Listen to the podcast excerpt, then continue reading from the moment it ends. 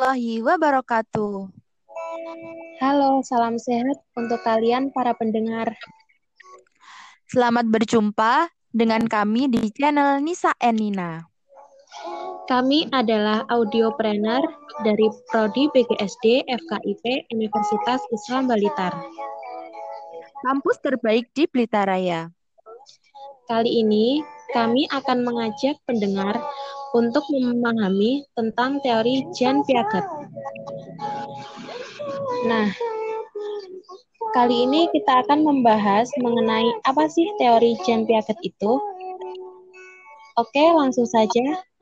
Jean Piaget adalah seorang filsuf, ilmuwan, dan psikolog perkembangan Swiss yang terkenal karena hasil penelitiannya tentang anak-anak dan teori perkembangan kognitifnya. Jean Piaget adalah perintis besar dalam teori konstruktivis tentang pengetahuan.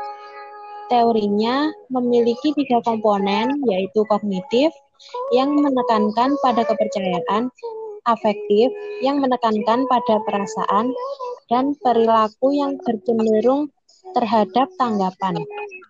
Menurut Jean Piaget, tahun 1975, salah seorang penganut aliran kognitif yang kuat, bahwa proses belajar sebenarnya terdiri dari tiga tahapan, yakni 1. Asimilasi, 2. Akomodasi, dan 3. Ekuilibrasi atau penyeimbangan. Proses asimilasi adalah proses penyatuan atau pengintegrasian informasi baru ke struktur kognitif yang sudah ada dalam benak siswa. Akomodasi adalah penyesuaian struktur kognitif ke dalam situasi yang baru. Ekuilibrasi adalah penyesuaian berkesinambungan antara asimilasi dan akomodasi. Tahukah kalian bagaimana Jean Piaget mentujuankan pendidikan di sekolah adalah untuk membuat anak-anak melakukan hal yang baru, tetapi tidak mengulangi pengalaman dari orang lain? Ya, jika menurut saya hubungannya ini sama dengan perilaku itu berproses yang menjadikannya lebih baik lagi untuk berjalannya waktu.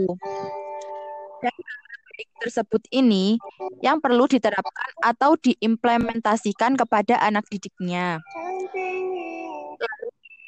Bagaimanakah anak-anak membangun pengetahuannya? 1. Anak-anak membangun pengetahuan mereka sendiri sebagai tanggapan terhadap pengalaman mereka. Yang kedua, anak-anak belajar hal dengan sendiri. Anak-anak secara intrinsik memotivasi belajar. Motivasi belajar ini yang timbul karena keinginan dia sendiri, entah karena hobi atau karena kesadaran dirinya sendiri, dan motivasi ini merupakan motivasi yang timbul dari seseorang tanpa adanya rangsangan dari luar. Dan kalau motivasi karena rangsangan dari luar itu disebut ekstrinsik. Jenis motivasi ini timbul sebagai akibat proses atau pengaruh dari luar individu, apakah karena adanya ajakan, suruhan, atau paksaan dari orang lain. Sehingga dengan keadaan demikian, siswa mau melakukan sesuatu atau belajar. Apa sih yang dimaksud dengan skemata itu dalam teori Jean Piaget? Skemata merupakan representasi bentuk dari seperangkat persepsi, ide, dan aksi yang diasosiasikan, dan merupakan dasar pembangunan pemikiran. Dalam konteks ini, kita berbicara soal tindakan-tindakan yang berulang-ulang dan kohesif yang selalu berhubungan dengan makna intinya.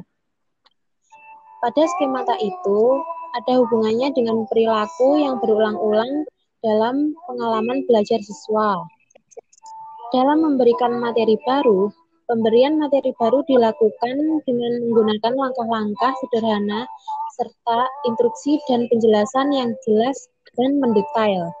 Langkah-langkah yang sederhana bertujuan untuk memastikan bahwa kemampuan siswa dalam memproses informasi tidak berlebihan atau overload, dan siswa dapat memproses informasi dengan efektif dan menyimpannya dalam memori sebelum materi yang baru diberikan.